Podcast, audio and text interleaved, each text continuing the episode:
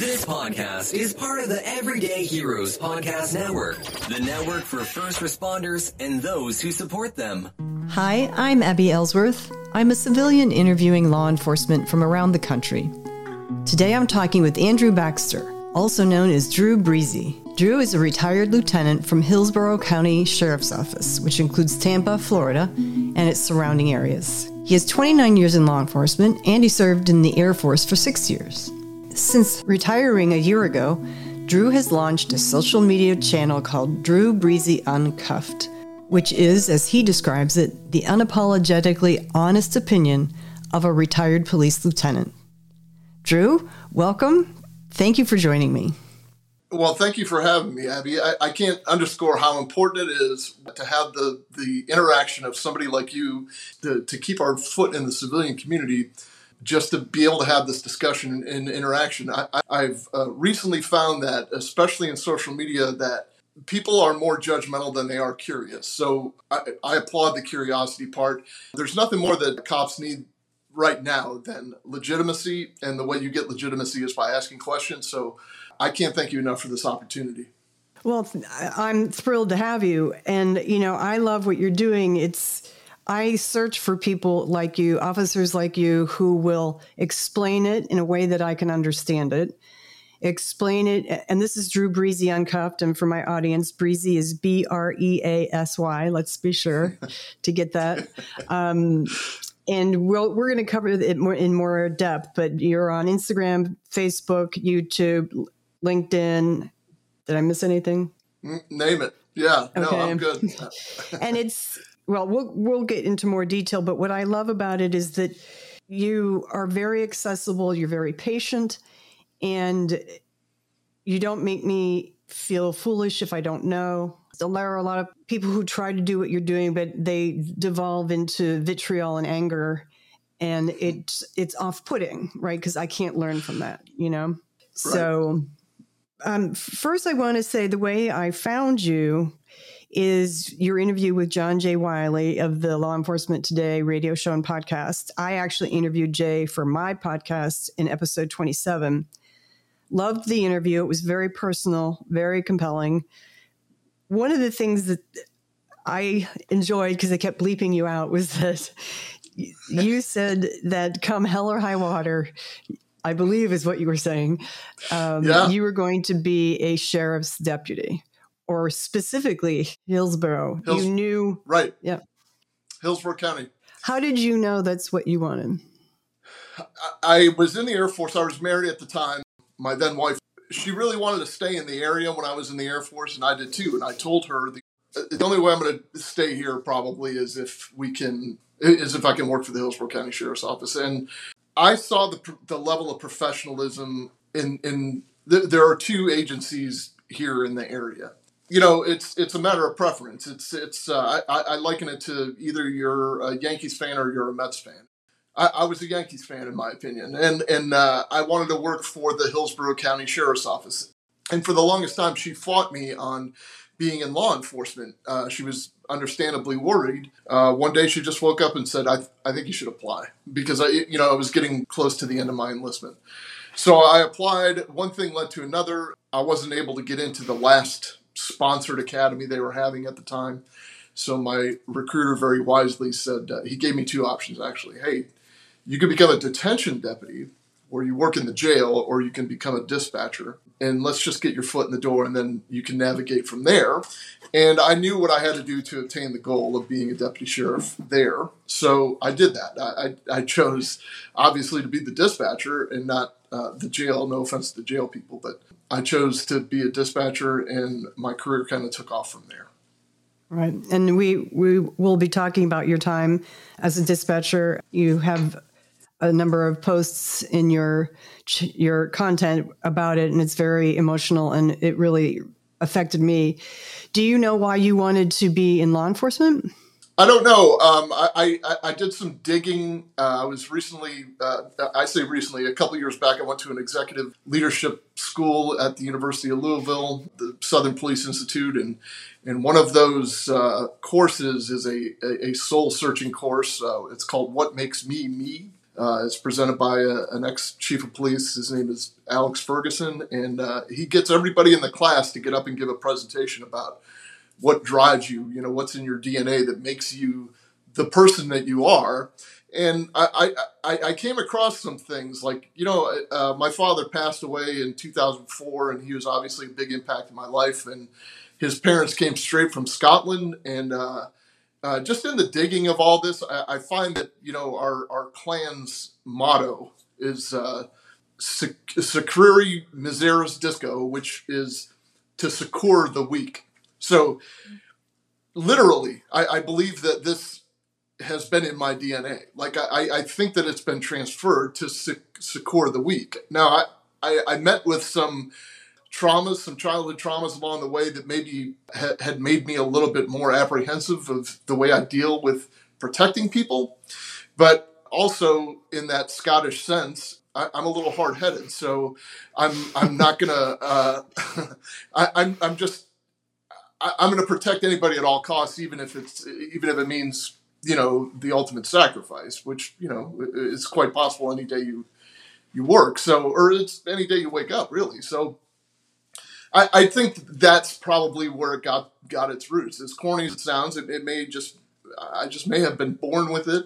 You know, I, I was that uh, cop on Halloween every year when I was growing up as a kid. And, um, you know, some of the stories about my father and I had sitting listening to the Bearcat Scanner. So it, it wasn't like any particular ride along that I bought that, that, you know, that I got bit by the bug or whatever. But I, I, I believe that I just kind of grew up wanting to do it. So you get into the police department and uh, the sheriff's office, sorry. That's and right. uh, was it what you thought it would be? Um, yes, it was. It, it was uh, the, the chaos is everything I thought it would be. The, the excitement is everything I thought it would be. And coming off of a six-year career, a good career in the Air Force, the politics are what I thought they would be. I didn't think that we would devolve into what we've we've uh, made it to, uh, because uh, what I didn't account for was uh, the social pressures of law enforcement. They're in the spotlight a lot more than the military, because military takes action when it's time for military to take action. Law enforcement takes action twenty-four seven, three sixty-five. So your probability of making a mistake and that mistake being exposed is is pretty high. So as a result, they have to run, you know, they call themselves paramilitaristic organizations, but they have to run things a whole way different than the military does. Like, there's a lot more attention to detail, and, and sometimes it just gets downright petty. And sometimes the people that are paying too much attention to the detail have forgotten what we're there for to begin with. And and so it just it, it, it just becomes difficult sometimes. And are you talking command staff or... Sure. Not understanding, I, I, yeah. Yeah, I'm talking command staff. I mean, uh, how they handle certain incidents or, or the, the attention they pay to certain incidents uh, that happen within the department. You're dealing with, you know, thirty-five hundred human beings, and, and they're bound to make mistakes. And uh, sometimes we get a little too wrapped up in the optics. And we, we kind of, instead of turning that camera on and saying, hey, look, this guy made a mistake, and And we're doing what we can to fix it, which is also something they say often, but uh, in my opinion, not often enough. And this is nationwide. This is not necessarily where I worked. I mean, I'm I'm kind of a, I follow law enforcement. I follow law enforcement stories. So, I mean, I'm I'm talking broad general in law enforcement today. But I, I think sometimes we get a little bit too focused on perfection and forget that uh, some of the people that are doling out these punishments or making these judgments within the command staff, or even even me and middle management or first line supervisors, you, you kind of forget where you came from sometimes, and it's easy to do. Like if you've if you've been skyrocketing in your career for five or ten years, you, you haven't been in patrol for five or ten years. You're you're not those those men and women that work in patrol right now are not doing the same job that I did when I was in patrol. Right? Did you like patrol? I loved it. I loved every second of it. I, I, I did. I'll tell you what I disliked. It was the midnight shift because of what it did to my body and what it did to my psyche, to be honest. And and but I loved the men and women on the midnight shift. I loved the excitement. I loved the fact that there was no traffic. That that you could get from point A to point B within, you know, five minutes instead of forty-five minutes. And, and of course, here in Florida, the humidity and heat is a little bit lesser at night. So I, I loved all of those aspects. But, you know, being an older guy on the midnight shift is a little bit more difficult than being a younger guy on the midnight shift. I think it'd just be difficult, period. It is. It is. But overall, you loved it, is what you're saying. You loved patrol. Yeah. You, I, I, I can't remember his name. Is it Anthony that you interviewed in one of your podcasts, uh, who has the Everyday Heroes Network? Yes, Anthony McNeil.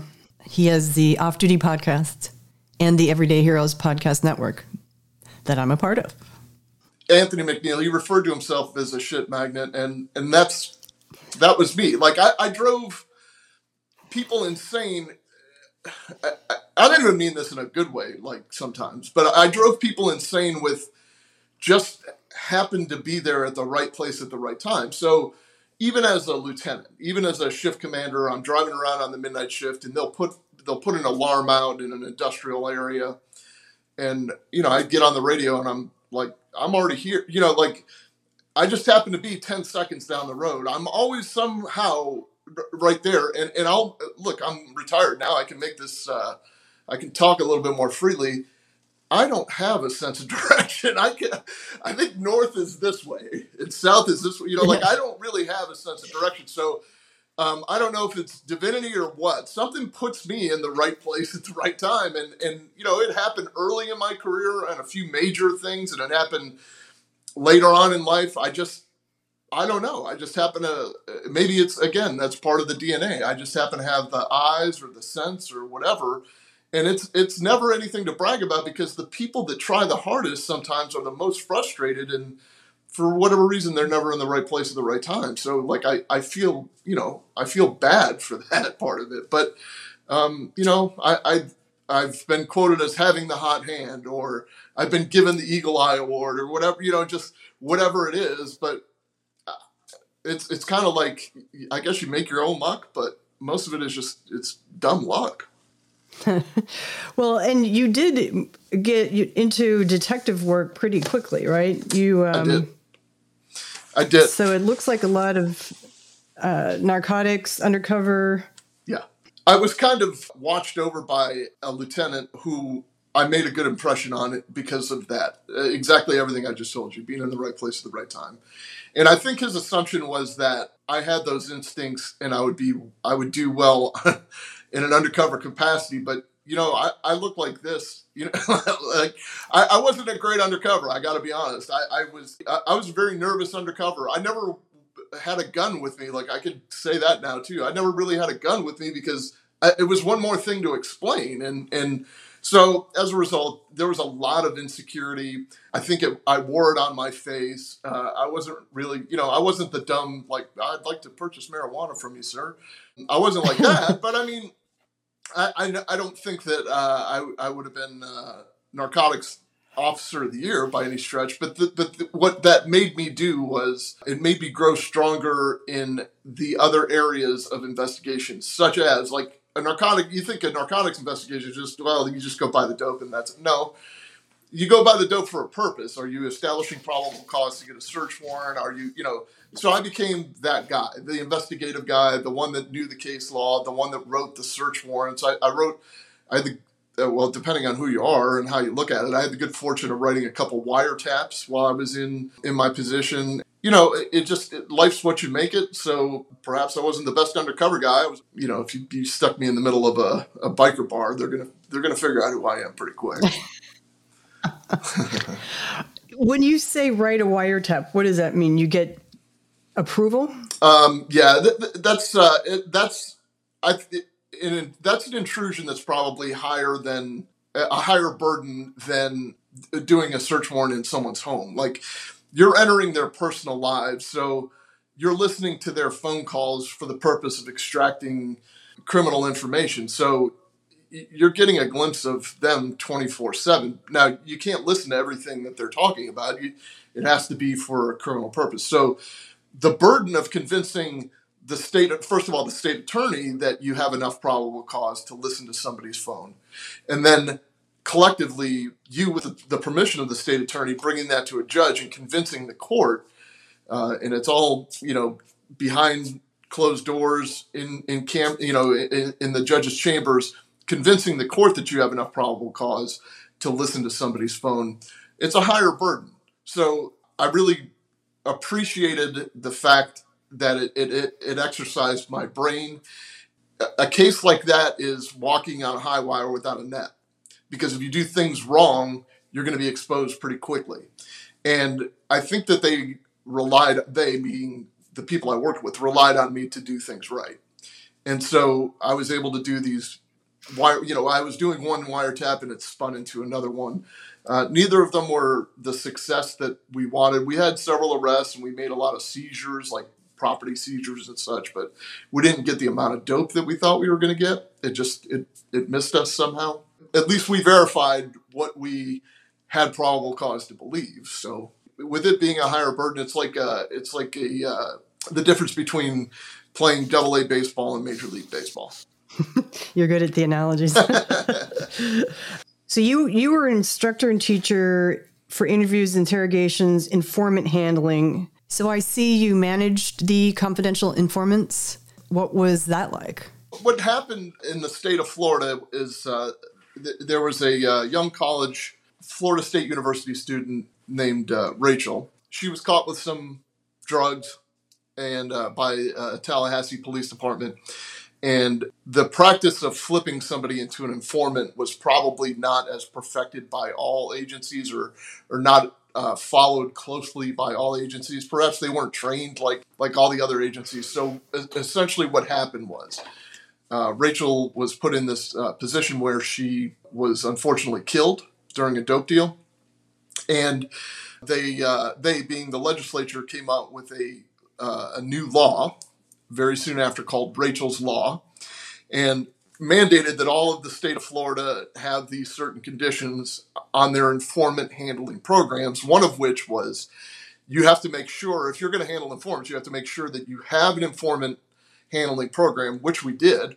You also have to make sure that anybody handling an informant has been trained on that program.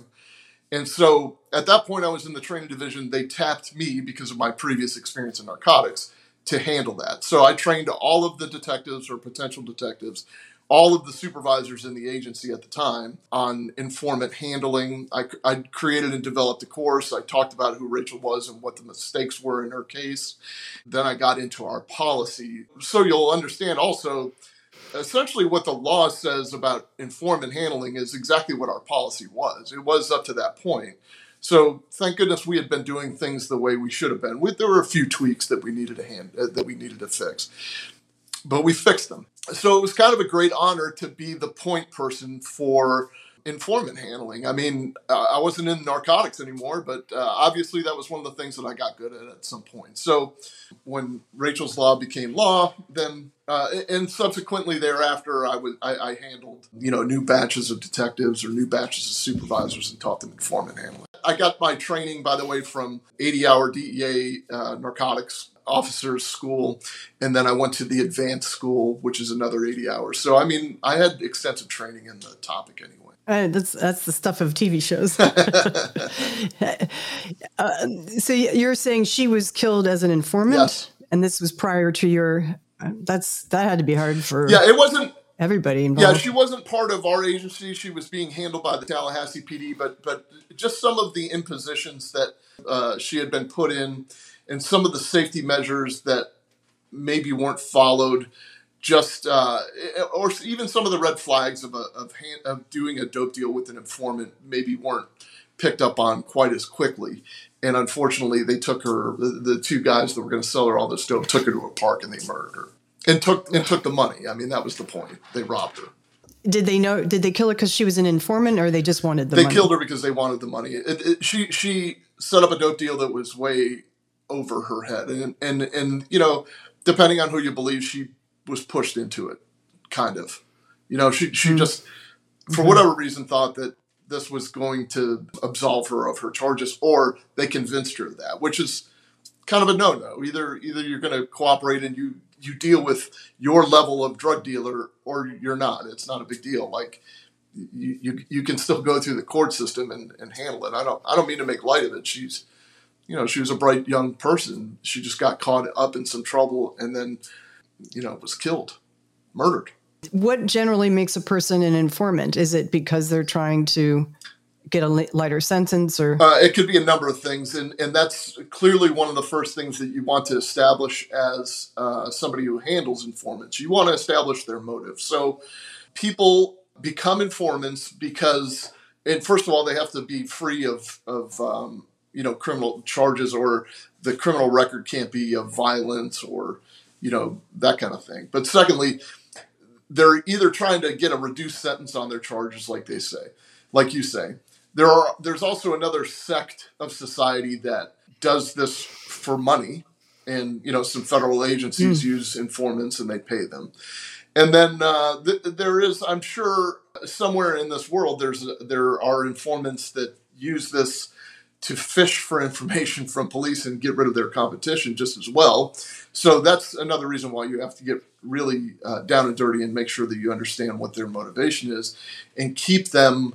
Definitely keep them on their toes and keep them doing legal things to help you find the illegal stuff. Uh, there's also a whole other part, too, I, that I didn't think of in, in, in recent times. Uh, there are family members who want to exact the revenge on their dope de- them, on their family member's dope dealer. In other words, with the prevalence of fentanyl or, or heroin, when somebody dies of an overdose, sometimes you'll get a brother of the one that was killed to step up and say, "Hey, I'm gonna, I want to work with you guys, and wow. I want to go get, I want to get that guy and put him in prison. So I'll do whatever I, you know, I'll wear the wire or whatever you, you know, whatever you need me to do." Again, you have to be very cautious of that because you don't want them to be over excited, and you don't, you definitely can't entrap anybody into doing something they wouldn't do. But so there is a whole different, you know, angle to that as well. I don't think I could do it. I'm a really bad liar. I mean, I think it's dangerous, yeah. both undercover and, you know, one wrong move. Yeah, right. Or, or just uh, or saying the wrong thing at the wrong time is, is not, it's hard to recover from that sometimes. Right. Well, let's, I think this is a great segue to Drew Breezy Uncuffed, yeah. right? What I, here's what I jotted down about what I love about Drew Breezy Uncuffed, and then I want you to talk about what Drew Breezy Uncuffed is. What I love about what you're doing is that you're breaking down myths and untruths that are being spewed about law enforcement, and you're doing it in a patient and inviting way. You are not combative or dismissive, and I created a line for you, and I hope you like it. You're you're promoting discourse, not discord. Oh, man, yes. Yeah, well, we've we've that's beautiful. We've we've lost the art of discourse. We don't have discourse anymore. We have we have uh, Crips and Bloods, and that's it. There's no meeting at the table and, and and enjoying a meal and having a polite conversation where we disagree, and then we leave and go back to Cripland and Bloodland with a new opinion. It's just sh- shouting each other down until we get our, our, our voices out or our voices heard. But I refuse to, one, back down, because the officers on the street right now have no choice but to back down. Like, I, I'm not saying that in the cowardice sense. I'm saying that in the everyone's holding a video camera waiting for them to, to they're agitating them on purpose. That's exactly why I do what I do. Like, I, I'm, I want to be able to, to tell our side of the story without Uh, with sometimes peppering in details that I don't think I would have been able to pepper in as an active officer, because it's not just being held to the standard of being a deputy sheriff or being a law enforcement officer and you've got to, you know, your conduct has to be above reproach. They use that in court often. So like you're, you're, you're on the stand for a case about, say, uh, a kidnapping, and you're answering questions about something you liked on social media and that, that may be racially charged in their opinion, or they can paint to the jury. So that's where a lot of this comes from. Like, I haven't been able to defend myself. I definitely haven't been able to defend them. And as we, you know, we get back to minute one of this conversation, that's in my D N A. I'm, I'm, I'm going to defend. Now, not necessarily defend if they're wrong, but I am going to bring up some points and let's let's discuss it and let's have our discourse. So for the folks who haven't seen it, and I highly recommend they do, I can tell you my impression, I'll let you describe it, is most of the time it's short form. There are some long form. And you're, there's nothing you're saying that's offensive. It's all factual, but you're tackling tough topics. I made a list of some of the things I listened to. For example, you went through the Gabby Petito case, Brian Laundrie, at a at a point at which he he was missing, I think. But you went through that body cam step by step by step in an effort to help people understand why those officers did what they did. I thought that was really effective. Well, thank you. And because I watched that and I, I've done a lot of work with the domestic violence, the subject of domestic violence. So I had a sense of what you said, but you helped me better understand it.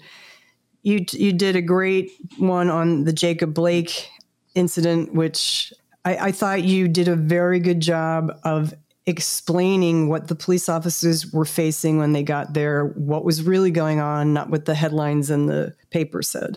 You talked about Breonna Taylor and, you know, what happened there. And lately you've been spending a lot of time on the Uvalde response, which, you know, I see is really trying to help law enforcement. It's it's it's a difficult... Uh, Uvalde is a completely raw nerve, and I understand yeah. that. I, people, uh, you know, I had a conversation with somebody on in my D Ms the other day. People are still grieving, right? So they're in the they're in the stages of grief, and even though it's not their, it may not be their children, they're they're grieving, and they're they're hearing me say, because everybody wants someone to blame, and I, and I. I do understand that. Even cops right now are very quick to blame the cops that were there without full facts out. And would you want, as one of those cops even, even down to the micro level of being one of the guys in the hallway with the shield and the long gun, would you want that blood on your hands if it didn't belong there?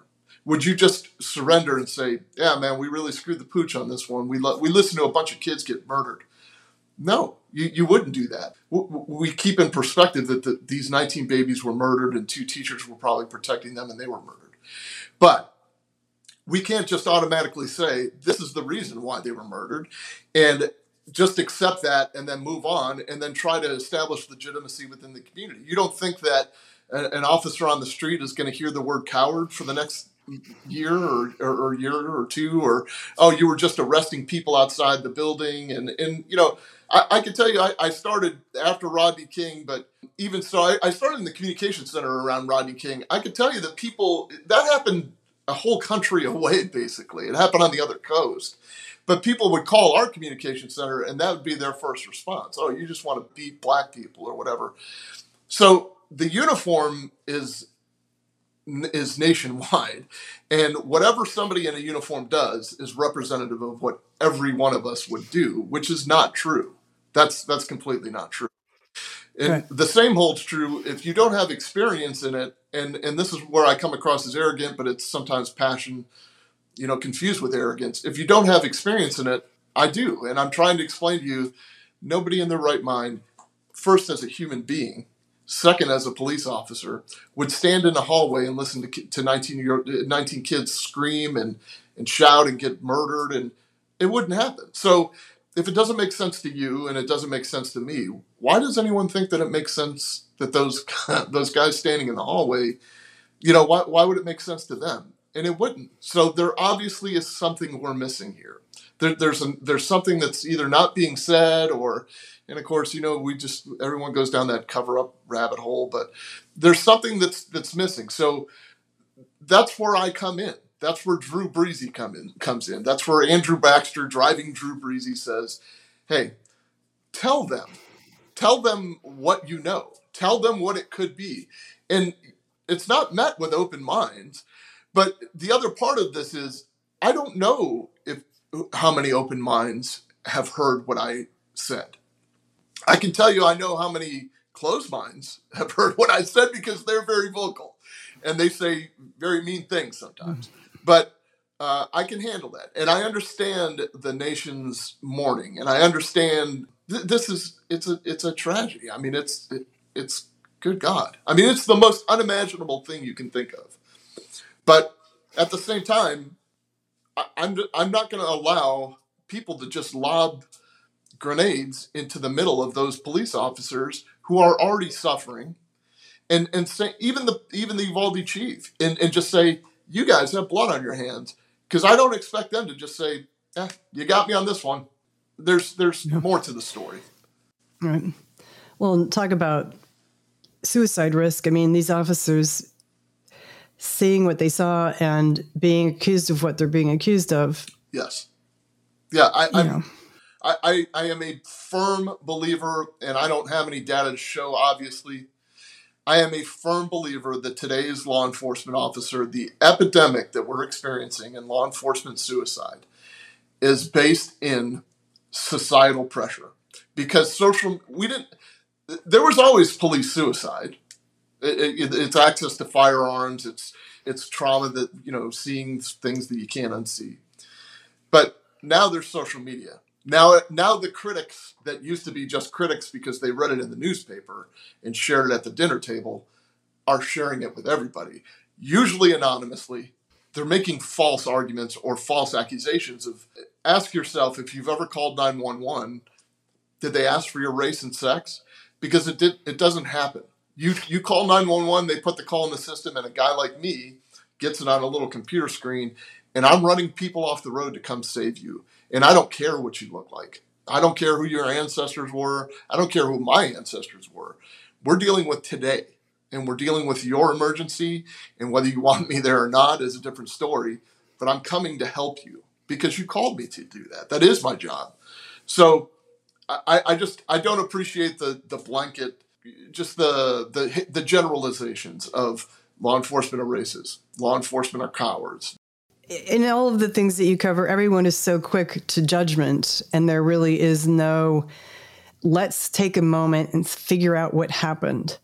How do you choose which cases you want to talk about? And then how, how do you get your information? Like with the Gabby Petito case, I guess that was, you got the body cam and you broke it down bit by yeah, bit. That's, uh, th- how did, how did, when I see it's, it's garnering a lot of negative attention, or when I, when I see, I don't know, there's just probably something that strikes a chord in me that says, it's time to defend here. Right. You're you're absolutely right in the sense that in the in the uh, example of Gabby and Brian Laundrie, I reviewed the entire body cam. That's the other thing. Like, I do all the homework before I talk, and then you know, so you can make your judgments if you want. I'm I'm I'm kind of telling you the way it is. I'm not really asking you if if you agree with me or not. But the, and and it's fine for people to ask right. questions, of course, right. but. With Gabby and Brian, you know, I, I thought, well, you know, I did teach interviews and interrogations for, for quite a long time. And, and you know, I, I do know how to read body language, and I do, I have dealt with domestic situations, and I've been in the shoes of those officers. Like, you, you can't predict what this guy's going to do in two weeks. Like, all you can do is do what you're going to do with him that day. And whether they made mistakes or not, that's kind of between them and God, I think. But I, I just... research the best way I can. And and I'll tell you the difference between civilians in this world and cops in this world. We're conditioned to find facts. We're conditioned to testify. We're conditioned to write down facts in a police report. It's even the it's even the difference between us and the media. There, there is nobody on C N N or Fox News or A B C or C B S or Anna Navarro or Whoopi Goldberg that's going to say, okay, at the top of the show today, I'm going to I'm going to swear to tell the truth and the whole truth. No, they're doing it for for brevity's sake. They get the, they they get they pick and maybe not necessarily pick and choose to to uh, on purpose, but they get the highlights and they talk about the highlights, and it's edited cleverly sometimes, and uh, maybe out of order, and it's all based in advertising dollar. You're you're selling. You're selling your story so you'll get more viewers, because more viewers will means you can charge a higher amount for your advertising. I'm just some dude with a social media account, and I'm conditioned to find facts, and I'm conditioned to testify those facts. So generally speaking, I know my stuff before I start saying it. And I, I, I do, I, I get embarrassed and I correct, I, I get corrected a lot because I'm not right one hundred percent of the time. But I do my best. I, I do my absolute best to make sure that I come from an, a place of intelligence and a place of healing. Like, I'm trying to give people something to hang on to, just an alternate opinion. So we're not always mad at the cops. The world that the negative narrative on law enforcement is creating is harmful for everyone. It's like one of the things you mentioned in an article you wrote for the Law Enforcement Today website. You wrote, we see headlines like, police kill teen, but you rarely see teen shooting at police is killed in a gun battle. Yeah, I, it's, I, I do believe that there is a media bias. And I, I don't, I think that it may be based in, in academia now. Like, that's what they're churning out. I, I don't think that there are journalists per se. If they are, it's a small percentage. I, I think that there are people that were tainted by academia. I told you I spent some time at University of Louisville. Ironically, I was there during the Breonna Taylor shooting. I had nothing to do with it, obviously. But and and the things that I saw in emails or in posters on that campus, I was appalled. Hmm. I, I was just like, you're you're not you're not teaching these young minds anything. You're you're molding these young minds to be in disbelief of an actual reality. I, I take issue with a lot of what academia is churning out. Like, so if they're always anti-police, the headline is going to read, it's got nothing to do with the fact that this kid was shooting at the cops. Like, to them, it's the poor kid that got shot by the police. Again, here we go again. You know, like, always selecting unarmed black men or black men in the community, or, and it's a bunch of B S. It's not the truth. And then what, what, what really drives me to do this even more is that there's never a retraction. So when the Mike Brown D O J investigations came out, they, they had the Civil Rights Division do their own investigation under President Barack Obama and under Attorney General Eric Holder. Believe me, if they, if they wanted to hang this Darren Wilson, Officer Darren Wilson, the white officer that killed Mike Brown, you, there's your duo that can do it. So they had the Civil Rights Division do a D O J investigation, and then they had the criminal part of the D O J do a criminal investigation into the shooting. Both of them are available online in P D F form, and if you read them, both of them, it debunks the whole hands up, don't shoot. Neither of them, neither of them say anything about how Darryl, Darren Wilson shot this guy unarmed, without provocation, blah, blah, blah. I mean, Mike Brown's D N A is on the gun, so obviously he was struggling with the gun at some point. He was trying to wrestle it away, but that's not what the media wants. That's not juicy. And I, I think by pushing the division, by pushing the arguments on social media and pushing the arguments on T V, they're selling more advertising dollars, but it's getting citizens killed and it's getting cops killed. And it's pushing cops to kill themselves. And that's the danger in all of this. There's a, a quote that I took from one of your episodes. You're, you said, I'm doing this to show how mis- misinformation is tearing us apart and how the people who spread misinformation have an eagle eye and a megaphone when it comes to the outcome, but they are very rarely willing to address what led up to what they believe is police brutality. You know, often...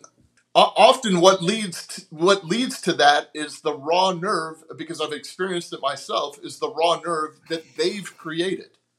Not what I've created, what they've created. We, you know, as much advocating that I do, I, I will tell you point blank and honestly, like, we don't target unarmed black men. We don't shoot. Well, we had a shooting of an unarmed black man at, at, here in Hillsborough County, like in the midst of... of all of this chaos, or uh, in the midst of all of these accusations. And I can tell you, I was part of the, you know, the response teams or whatever in the civil unrest. The bottom line is this. Once we had our discourse, once, once I held my hand out and shook the hands of the oncoming crowd, because that's literally what happened. I heard, I said things like, I know you want answers. I want answers too, but we're not able to discuss any answers right now. We're not hiding from you, I promise. Then the things I heard in return were, this is not Minneapolis. this was, uh, it was referring to Philando Castile. This is not uh, New York where Eric Garner was killed. This is not Ferguson. This is Hillsborough County, and that's why we're so stunned. That's why we're so confused. So just as in, in the big city, quote unquote, riots or, or civil unrest, there was probably about four or five agitators throwing rocks at us and throwing bottles and lighting dumpsters on fire. And those they, they didn't even live in Hillsborough County, those people. They were just there to be there. The rest of the people just wanted answers. And I get that. I understand that. I mean, that's the reason, you know, for the shift in law enforcement for transparency, more transparency. So I, I completely understand where that's where they're coming from, but it, it doesn't. It, perhaps all of that is driven by a media narrative that says Andrew Baxter is a white guy and he is out there on the hunt for you, LeBron James, because you can't. You can't safely walk down your street, LeBron. Knowing me, are, are you kid? Like things I've sacrificed or things I've done, it, it's not. Uh, that's not me, and that's that's not law enforcement. And, and you know, anybody could say, "Well, that's not you." It could be the rest of law enforcement. No, I, I commanded a, a, a, an entire platoon of of deputy sheriffs that. They don't have that in their heart. They have save you in their heart. It doesn't matter what the color of your skin is. None of that matters. But you're being told otherwise. And that's what's precipitating all of this. Right. And I think they make it worse, really, for if you're a young black man. Now, you know, there is no rational. I'm not saying that there aren't some people who have experienced abuse at the hands of police, but we're creating a world where there's going to be so afraid of the police. There's no real understanding. I'm, there's no relationship building, you know? Um, I'm trying to think of which case it was. It may have been George Floyd. I'm pretty sure it was actually. I, I was a midnight shift commander. And right after all of this happened, obviously, tensions are high. We weren't doing a whole lot of proactive police work at the time, but I made two traffic stops on two different nights. This is God is my witness. The first first traffic stop I make is a is a guy on the interstate. It's a he's a young black male driver, and I walk to the passenger side of the car, and I look down on the floorboard, and it is filled with gun cases. Like it is just nothing but gun cases. And I looked at him and he looked at me and I'm like, uh, like there is no greater scenario right now than this, than, than what we have here. And I just said, are those empty by chance? And he started laughing and I was like, as long as they stay right where they are, we're fine. Everything is fine. I stopped you because. So we had our conversation. He went on his way. It doesn't mean he was an, you know, like there's no reason to believe he was an illegal gun owner. There's no reason he was like, if he took a gun out of the case and shot me, well, you got me on that one. I mean, like I, I know what's happening when I'm dealing with this guy. The second traffic stop I made, maybe a night or two later, I, I did the same thing. It was a busy road and I approached on the passenger side. It was a Hispanic male driver and a black male passenger. And I said, guys, I mean, you make it so obvious. I had to stop you. Do you have any guns in here? And, of course, the Hispanic guy looks at the black guy. Then he points at the glove box right where the black guy's hands and knees are and says, yeah, there's a gun in there. And so the black guy looks at me with this, like, fear, frozen fear. And I'm like, everyone just relax. No one needs to go into the glove box right now. Everyone just calm down. The potential is always there. But I think them creating a them being the media creating a boogeyman out of somebody wearing a badge, especially a white male, and vice versa. Us in law enforcement creating a boogeyman out of a black male, which doesn't happen very often. It's going to happen. It's bound to happen. You, you're you're creating a cold front that's going to produce a lot of storm. Yeah. What pulled made you pull them over? I was in an unmarked car. And the people be, uh, that were alongside me knew exactly who I was because I had my uniform on. Th- those two guys in front of me took off when the uh, light turned green like they were racing. They were, you know, they were going to race down the highway. So sometimes it just, it leaves you no choice but to take action just on behalf of the law-abiding citizens that are that are around you. So um, I, I made the traffic stop based on their behavior and their traffic uh, infraction, and they walked away with a warning, as most people do when I make a traffic stop, to be quite honest. Well, and the fr- frustrating part is when people say you pulled them over because of their race. Yeah, I I, I love that argument all the time. I, you know, I had there was a deputy sheriff that I had to review. He had, you know, X amount of complaints, pursuits, and uses of force. They were all legit, but you know, we have an early warning system, and and and if if he pops up in the early warning system, you have to review all those things to make sure there's not a common thread. Well, the complaint, the citizen complaint he had was a black female who accused him of pulling him over for being black, basically for driving while black. And as I saw the citation he wrote and the, actually the warning he wrote, not even the citation, and the reason for his stop was her tint was too dark. He couldn't even tell if there was a male driving, a female driving, black female, white female, Hispanic. He had no clue. But her, her complaint was not only lodged, it was documented, and it showed up in the early warning system for this great cop. And and he's just out there doing his job like he's supposed to be doing.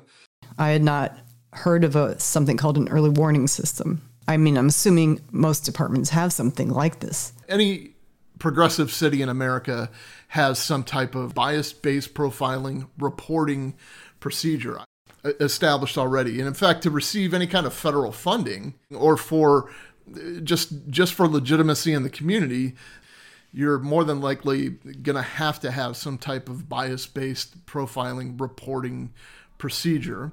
And none of it is ever taken lightly. Nobody in law enforcement wants that on our backs. It tarnishes it tarnishes the badge. So if you report bias-based profiling, you should expect it for it to be thoroughly investigated and not hidden. And if it's some for some reason hidden or swept under the rug by your perception, by all means, shed light on it.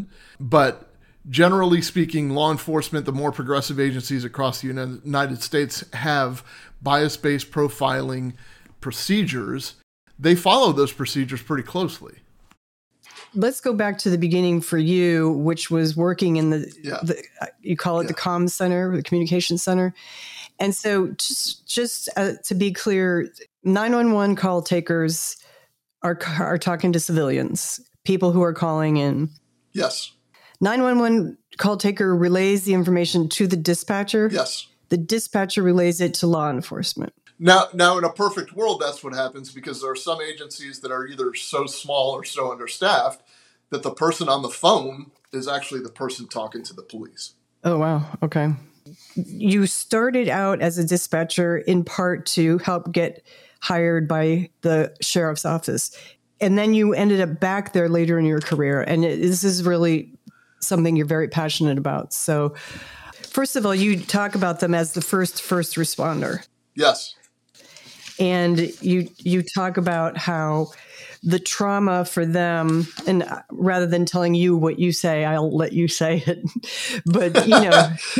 Experienced a lot of trauma. Uh, like you, you listen to a lot of things that your brain probably wouldn't process anywhere else. Like you understand that it's a job to do, and, and you know, but you can't reach for the phone and, and help people. And that sometimes plays tricks on your mind to begin with. But the, the horrible things that you hear, like, you know, I, I have uh, some very close friends who, who listen to multiple suicides. I have very close friends that listen to a murder uh, on the phone, like is on the phone with somebody and, and, The, the person on the phone saying, he's going to shoot me, he's going to shoot me. And then here's gunshots and then the phone drop. And next thing you know, she's testifying in court in this murder case. So these are things that people, do, you, you know where it dawned on me, Abby, I, I, this is this is way beyond when I started as a dispatcher, but I, I got a call one night. I was a shift commander and there was a busy road.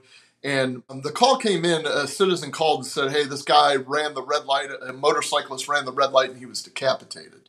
So obviously a big response because a lot of traffic control and we have a fatality on our hands.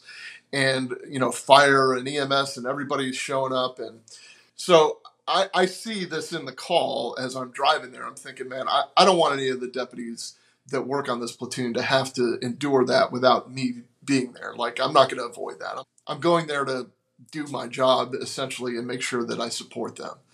And so I get to this, to the scene, and I'm standing in the middle of the road with the fire captain, and I see this helmet laying there, and I, I'm like, hey man, um, like just an uncomfortable silence, but hey man, is that, is that the guy's head right there? And he looks at me like I'm crazy. And he's like, no, no, that's his helmet. His head's on his body. Like, he's, you know, we're treating him over there. He's, he's clearly still has his head. So, you know, the citizens saw the helmet topple off, and the first thing they said is that this guy was decapitated. Well, you fast forward, like, you know, three or four hours later, we're clearing the scene, and I'm driving away, and I get a message from the dispatcher. And she's like, hey, uh, did that guy really get decapitated? And I'm like, oh, man, I, I didn't even think of this. Like, nobody thought to go back and tell the dispatcher, hey, it's okay. There, there was no decapitation or – and it really dawned on me at that point, nobody gives them any closure. They, they have to, in their own minds, fill in the blanks of what actually happened, whether it's a suicide that they listened to. Like, the last living words of this human being were in their ear. And the guy shoots himself, officers show up, do the cleanup, do the investigation, do whatever. But the, the person that did all the talking to him and tried to talk him out of it and, and took all of their last will and testament, because people do that from time to time, they never get the closure of what the scene was like. Was there any, it, they left a note. They said that they tried to do this two or three days ago. There was nothing you could do. They don't get that closure. And that's going to work on somebody's mind. There's obviously academic studies that show that the trauma is no different. The danger is different if you're present. The trauma is not any different between hearing it and seeing it. I mean, it's kind of even worse if you're listening to it, because again, you can't do anything about it. I, I worked in there in the as a, as a dispatcher. When I got back there, I saw the exact same thing going on. There's nothing, there was nothing really standing out to me that they were doing to fix the mental health issues. They were still holding them to the standard of the deputies, but not giving them the care and uh, closure and just basically the, the the loving heart that you need to to give people like that. They're they're suffering. Uh, I said I was going to do something about it, and I did. I, I did a research project, and and I I discovered these things. Like, I wasn't the first one to have discovered this, obviously, but again, I, I'm going to talk about it. Like, it's probably, it, there are probably things you don't talk about or or that, that people don't realize. Like, when you call nine one one, sometimes people don't re- know that the person you're talking to on nine one one is not the same person that shows up at your house. When you're calling nine one one and they're asking you simple questions like, are they still bleeding? Are you able to do C P R? Are you able to, you know, nobody wants to hear that when they're holding their loved one that's dying. But these are pertinent questions, especially if it's a armed person or, or, or a domestic of some sort. Or, like, these are very simple questions that nobody wants to answer, understandably. But the dis, the, the nine one one call takers have to draw that information out to keep everybody safe. They sometimes feel like they're marching these officers into their deaths. And they're trying to get this information out of these citizens the best that they can. And, and we're dealing with the best people at the worst times. So there's always a special place in my heart for these dispatchers. I'm always going to advocate for them. And when I say first, first responders, we don't get, you don't get the call. You don't get a Uvalde, there's an active shooter call without somebody calling nine one one and somebody from nine one one telling the dispatcher on the radio. You don't get when when think of this too, the chaos of a car accident on the interstate. So you're driving down the interstate and the traffic's already backing up. There's thirty or forty, you know, cars backed up, and there are two cars wrecked. You can see somebody hanging out the side of one of them. As a nine one one dispatcher, people call nine one one until they see the red and blue lights. So if they're if they're looking at this accident and there's sixty cars back, they're still calling nine one one, nine one one, nine one one. And those, there's sometimes three or four operators for an entire county. They're overwhelmed. Like, you, you know, they're being peppered with thirty or forty nine one one calls at the same time. And it just creates a lot of chaos and confusion in there. And you're trying to separate it, and you're trying to get the information out and get help to the people that need help. And there's just a lot of things that people don't think about in that comm center. And they don't treat them as equals or as peers. They see them as clerical staff, or they're even classified as clerical staff. And and I don't think that that's fair. Like, I, the biggest hurdle for me was, you know, I, I understand I'm exposed to more danger, but I, I deal with the same trauma that the dispatchers dealt with. And that's a twenty-four seven, three sixty-five operation that works on your mind, and they deserve so much more than they're getting.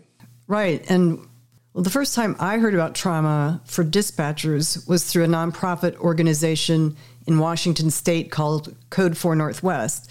They'll arrange peer support, counseling, and inpatient treatment. It's all volunteer, all confidential, and they'll do that for all first responders and their families, and they include dispatchers and call takers. My friend who runs it said, you know, just imagine you're looking at a computer screen and you're hearing the screams and you're you're sending officers into God right. knows what, and then the call ends. Right. And it's like, did, did everybody die? You're did right. everybody live? You know, it's a movie. It, like it's it's you don't get to watch the the ending. Well, and you even said it's like you've got four walls. You know, you got you have nowhere to go. So to bring it back to Drew Breezy Uncuffed, you did an episode called ten Things to Consider: Emergency nine one one Dispatchers. How their mental health is often overlooked, how the trauma they suffer is overlooked, and you give ten things to consider based on your experience. So I really encourage people to listen to that, because you break down their trauma, but you also give ideas on what can be done about it, like oh, including absolutely. him in the de- debrief, you know, and that kind of thing. And uh, let's make sure everybody knows where to find Drew Breezy Uncuffed. Okay. Instagram is Drew underscore Breezy, B R E A S Y. Uh, I have a, f- a Facebook group known as Drew Breezy Uncuffed. You can send me a friend request as Drew Breezy also, but I'm going to send you a, an invite to the Drew Breezy Uncuffed. I am on YouTube as Drew Breezy. I'm on LinkedIn as Andrew Baxter. That's my real name. And I have a link tree in my bio for Instagram where I kind of centralized everything, where I keep everything. Okay. You're easy to find. And I just, I want to really thank you for being here today. And I want to thank you for what you're doing, because I think that you are reaching people who who need to know and who want to know. But I think you're probably also helping law enforcement who are who can't speak for themselves. I, I appreciate you saying that, because that's probably the most frequent direct message I get. Like, thanks for speaking up, because we can't.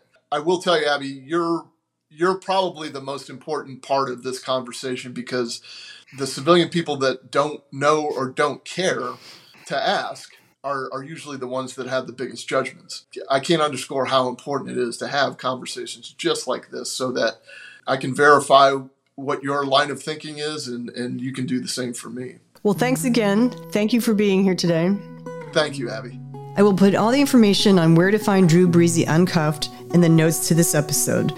Thanks for tuning in.